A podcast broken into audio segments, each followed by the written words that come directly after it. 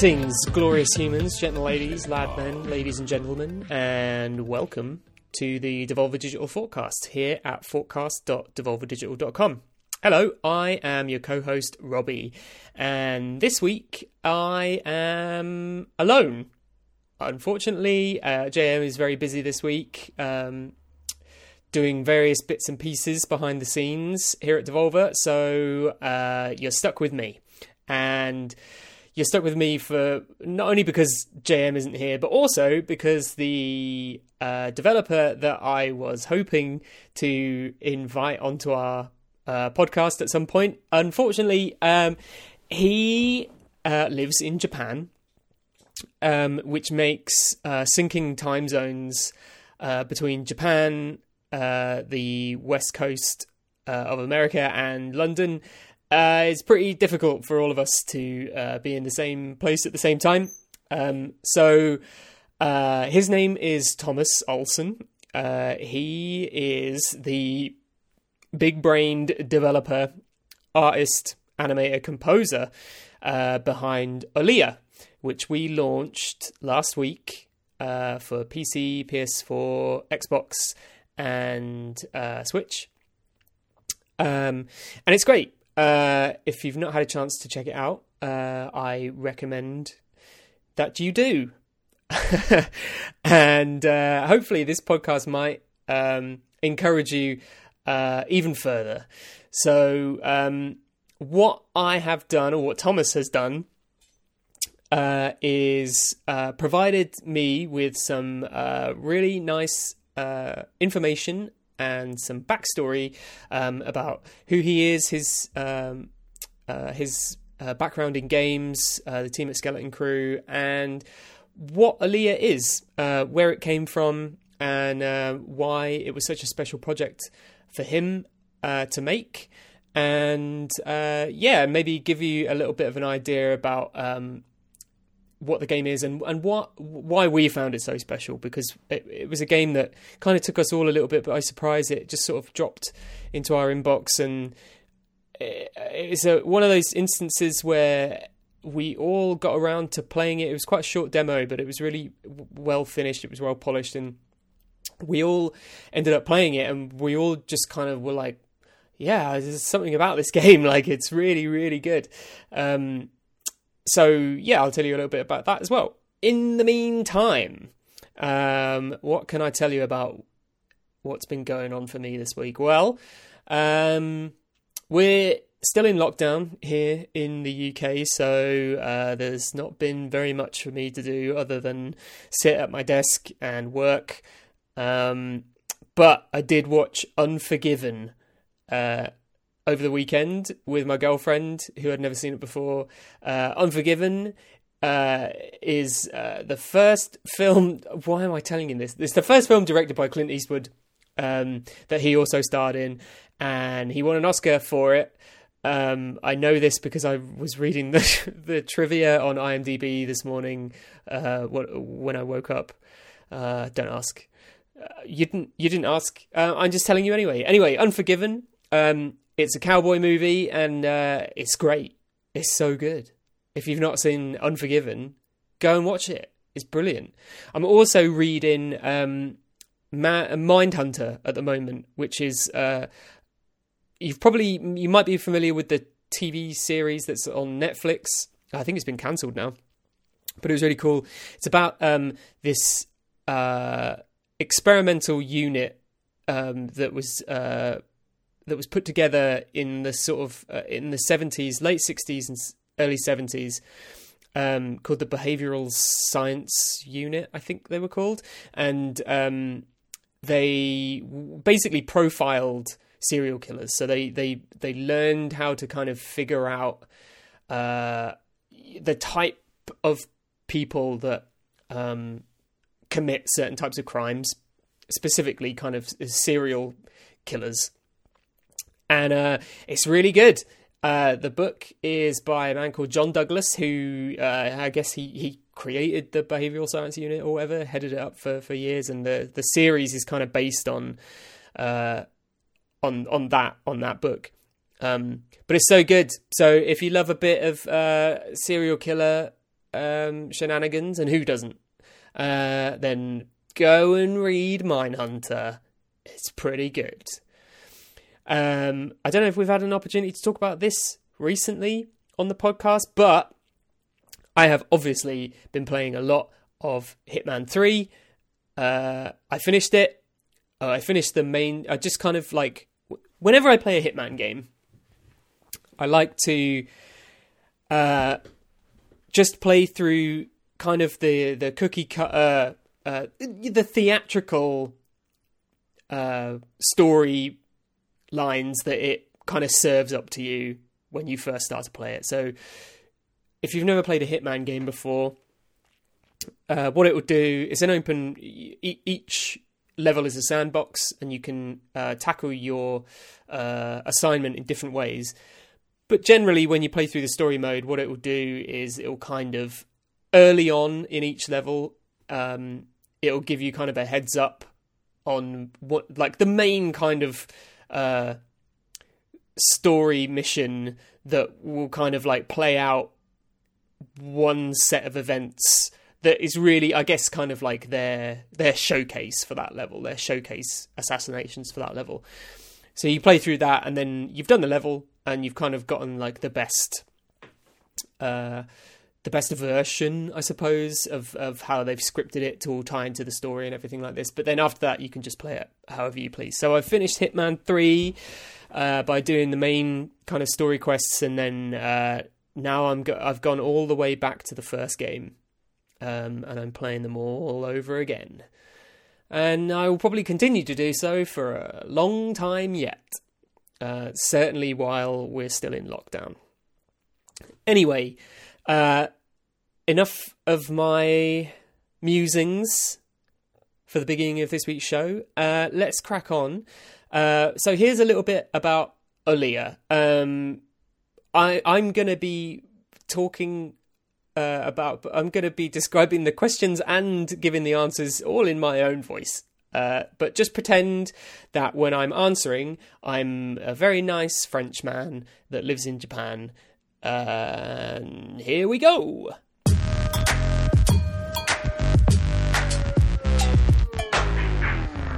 Okay, so um, I gave a little bit of context already, but the the premise of this podcast is basically that I uh, sent some questions over to Thomas. Um, ostensibly, it was going to be for uh, for use in a blog that um, never came to pass. Um, so you're getting a little bit of an exclusive here.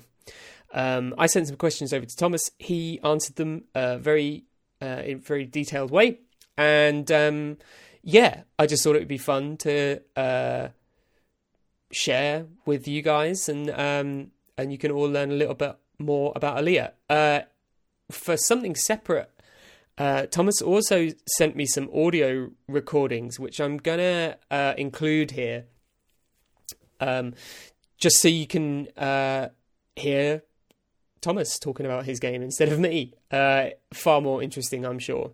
But the first question I asked was, uh, "What were you doing before you began working on Olija?" So Thomas said that before Olija, uh, Skeleton Crew was working on a brawler called Backslash. Uh, it's a solo dev game released by Skeleton Crew Studio. Uh, I figured out lots of things about how I wanted combat to feel in a game, and I realized that I wanted to try something more personal, slow, and intimate uh, that throws solo players into an immersive adventure. So, yeah, effectively, uh, I've not seen Backslash, I've not played it, um, but that's where Thomas kind of uh, decided there and then that he wanted to do something that was um, a bit more considered. So then I asked, where did the idea for Olija come from?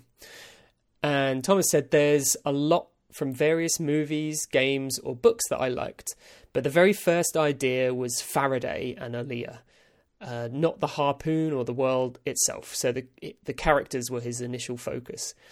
I first imagined them while traveling in Korea a few years ago. More generally speaking, the experience of living in Japan and traveling around in Asia slowly made its way into the game part of my brain. Olija probably has a lot to do with that feeling of being an outsider very far from home. So Thomas uh, moved to Thomas is from France, and he moved to Japan uh, to be with his wife. Um, and yeah, I think that whole experience kind of uh, really coloured uh, his uh, his idea for the story in the game. So he continues Back in Kyoto, I started working on Olija with all these feelings and ideas. I half knew I wanted to explore these themes, but was not sure how. So I started filling the blanks with much more conventional things that I naturally enjoy making action, tension, exploration, and darkness.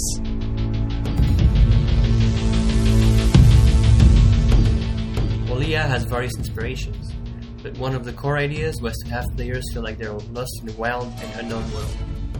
By contrast, I wanted friendly encounters like the boatman or Olija herself to feel warm and reassuring. Conventional aspects like action and exploration are like they are because I just love to make them, and it felt like a natural direction to take.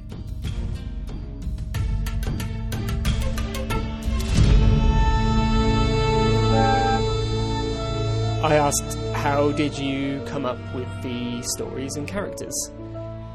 Most of Olija's characters fit in common character archetypes that I always liked.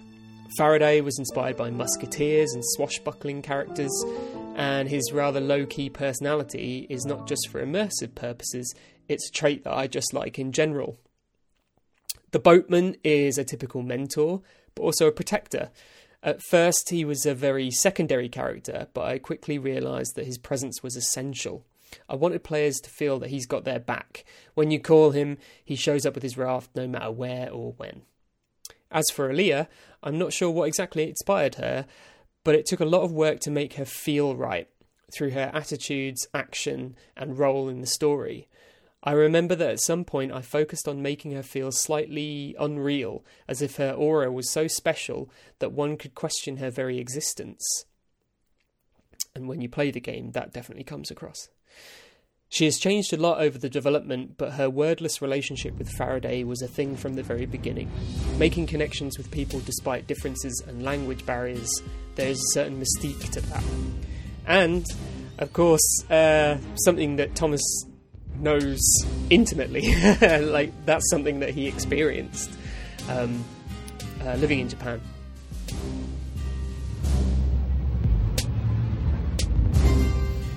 I call the story instinctive because there is no such thing as a writer's vision or process behind it.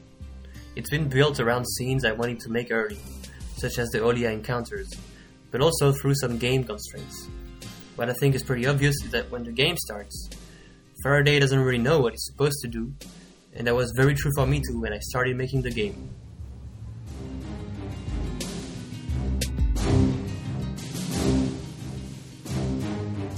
Uh, were you inspired by any other games made by solo developers, um, or certainly small teams?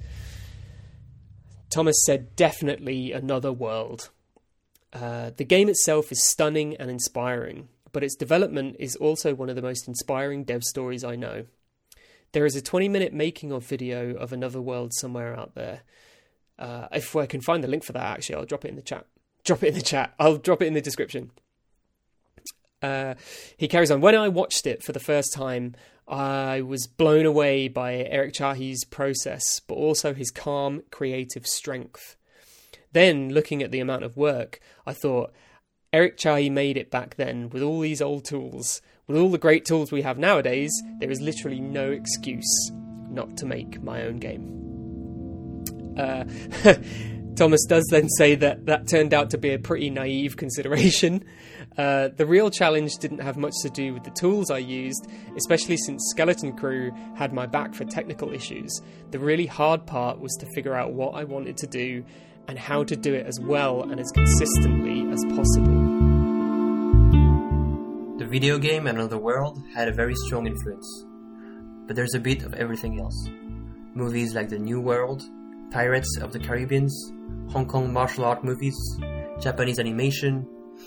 There's also books like The Count of Monte Cristo. What was it like working alone, at least until you got help from Skeleton Crew to finish the game? Um, Thomas says it was very tough. I sometimes found myself in dark places, lost in a fog of vague ideas and doubt. Working alone is not hard just because of the raw amount of work that you have to do. The hardest part is that you don't get to output ideas and concept as much a, as you do in a team effort. Uh, a lot of his output comes from notebooks, drawings, uh, lore books, but notebooks don't talk back. Solo development, game design in particular, can get very frustrating at times. You can get stuck in what seem to be dead ends because of your tunnel vision. I ended up understanding that it was probably getting too personal. Accepting the game's flaws and scars was essential to find peace and finish it. I remember when the trans- I remember when that transition happened. Uh, it was very freeing to just let go, give up on changing any design stuff, and just focus on polishing it. Regarding the help that I got, the game's core development was was solo, but it does not mean that the project was. Skeleton Crew's work was essential to carry it on the technical side. Uh, Russell, the lead tech, didn't just make janky Olija a reality with his team, he also spent long nights playing through the game with me to figure out what was left. At some point, he also started hiding secret coins in the game. At first, he even made sure I couldn't find them from the level editor. I liked that and polished it a bit, and these eventually became the boats in a bottle. Uh, then, there's a lot of diverse people from all around the world, games industry related or not, who participated, tested the game, introduced us to key persons, or encouraged, or encouraged us. And of course, there's Devolver. On top of making sure Olija gets noticed, Devolver put a lot of time, resources, and energy to help us make Olija a better game. The new breath of hope they brought us was a turning point in its development.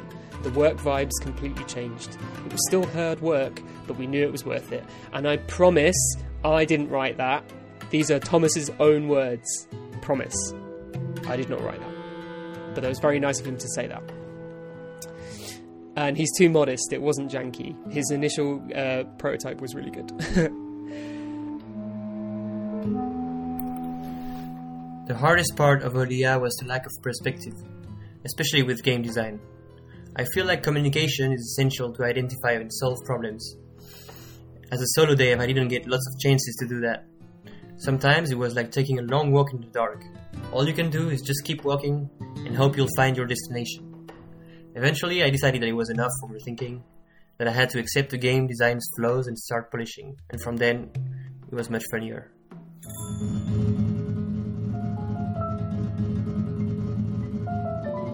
Uh, how did you come up with its unique art style? Uh, Thomas admits constraints. Olija is just the best I could do. Lots of decisions were made following what I can't do or what I enjoy drawing. Sometimes I would draw a house that looks okay and more detailed than usual, but it wouldn't fit in so well. So I'd just make I'd just make it look as bad, quote unquote, as the rest. I don't think the game has to be pretty, it just has to be coherent. It's interesting to see how diverse the reactions of players are. Some people say it looks gorgeous, others say it looks terrible. I like that. I slowly came to realize that what really interested me was movement. So, characters were made with key purposes highlight, highly contrasted to stand out, and very simple in color and shape for animating. So much can be delivered through animation. And if you watch any of the uh, trailers or you play the game, that really comes across. Uh, it's not a game that kind of uh, says a lot when it's static, um, but when it's in motion, and really crucially, when you play it, uh, that the way the characters move is so well done, and it really kind of gives it a life of its own. I think it's a really unique game, man. It really is.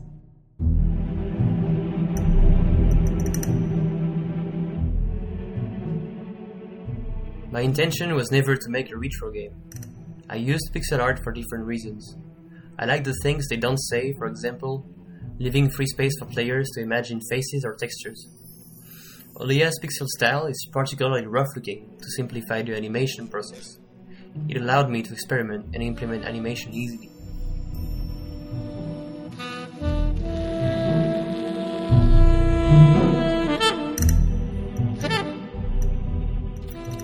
Pixel art is a thriving movement with lots of subcategories. It can be used for many different reasons.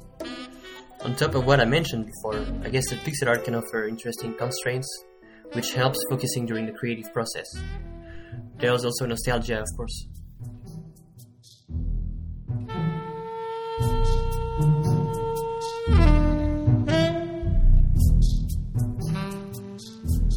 So, uh, as I mentioned before, Thomas not only uh, designed and developed, conceived and animated the game himself, he also composed the music. So I asked him, uh, Is that something you always wanted to do? Thomas says, It's probably my favourite thing. Music, sounds, and rhythm were deeply rooted inside the process. I don't have any hard knowledge or technique like actual composers or sound designers, so I just do it quick and dirty with my guts. I like that. In really on really good days, I'd start working on a track or dig into sound libraries uh, to make a crate impact sound. Once edited and implemented, that impact sound makes me want to add physical debris. Then I realize these wood pieces are falling and they need sounds too. Then I try to put that wood sound into the music, and I end up being like, what if the bass line could destroy crates beyond certain frequencies? And I realize it's 7 a.m. and the sun rises. I could talk about this for hours, but the whole audio thing is an entire engine. It thrusts the game development forward. Sounds illustrate so many things eyes don't get. They truly can make you feel things. And I think that's another important thing to articulate with a game like Olija, particularly when people are discussing how the game looks, because the way the game feels when you play it is um, that's a really important trait to consider, and uh, sometimes that gets a little bit lost. And sound design can often be really uh, harshly overlooked. I think um, this is me talking now, not Thomas, but I'm pretty sure we share the same uh, opinion on that. Um, so next time you play a game, pay special attention to the to the way it sounds um, and how the music interacts and uh, and complements the things that you do.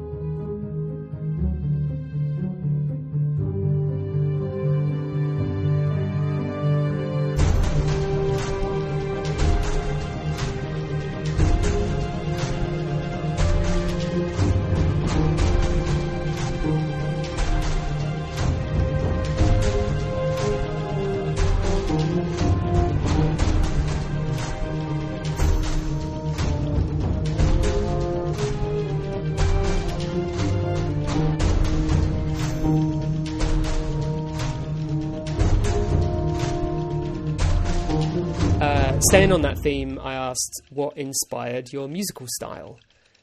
And Thomas said hip hop, movies, games, uh, traditional music, lots of different things.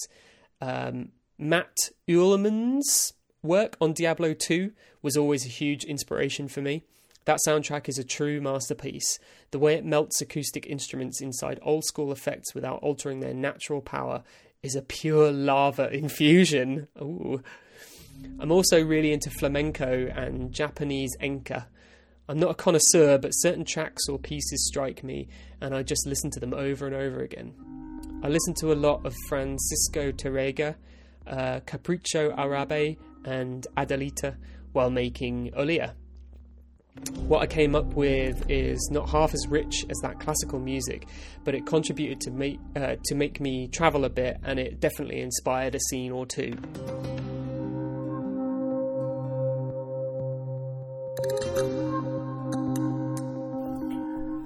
Pacing of the game and its story took a long time, really. Lots of fine tune, experimentation, lots of ideas didn't work out because of the game format. I often had to change the narrative for what felt like a nicer game pacing. I don't have much experience with the game narrative, and it was a very hard thing to, to make it feel right.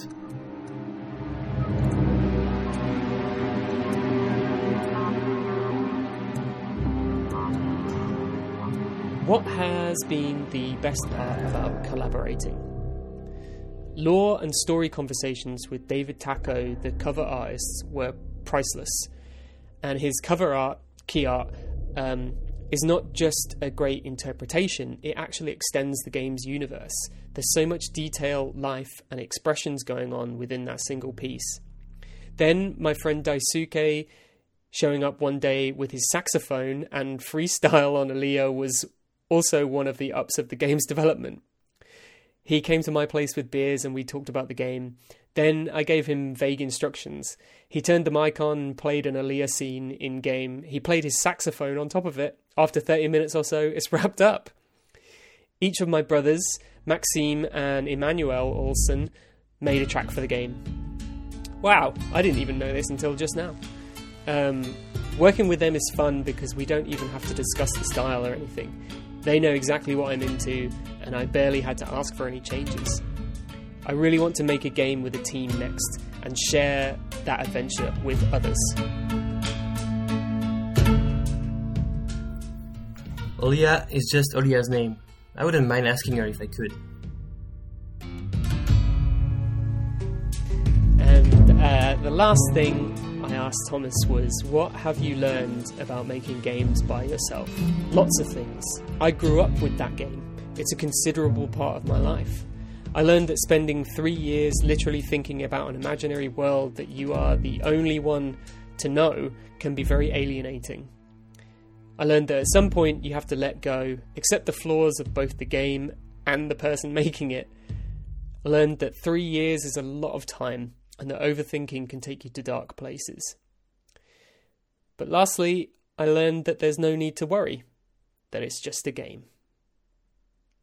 And I think that's a nice note to end on.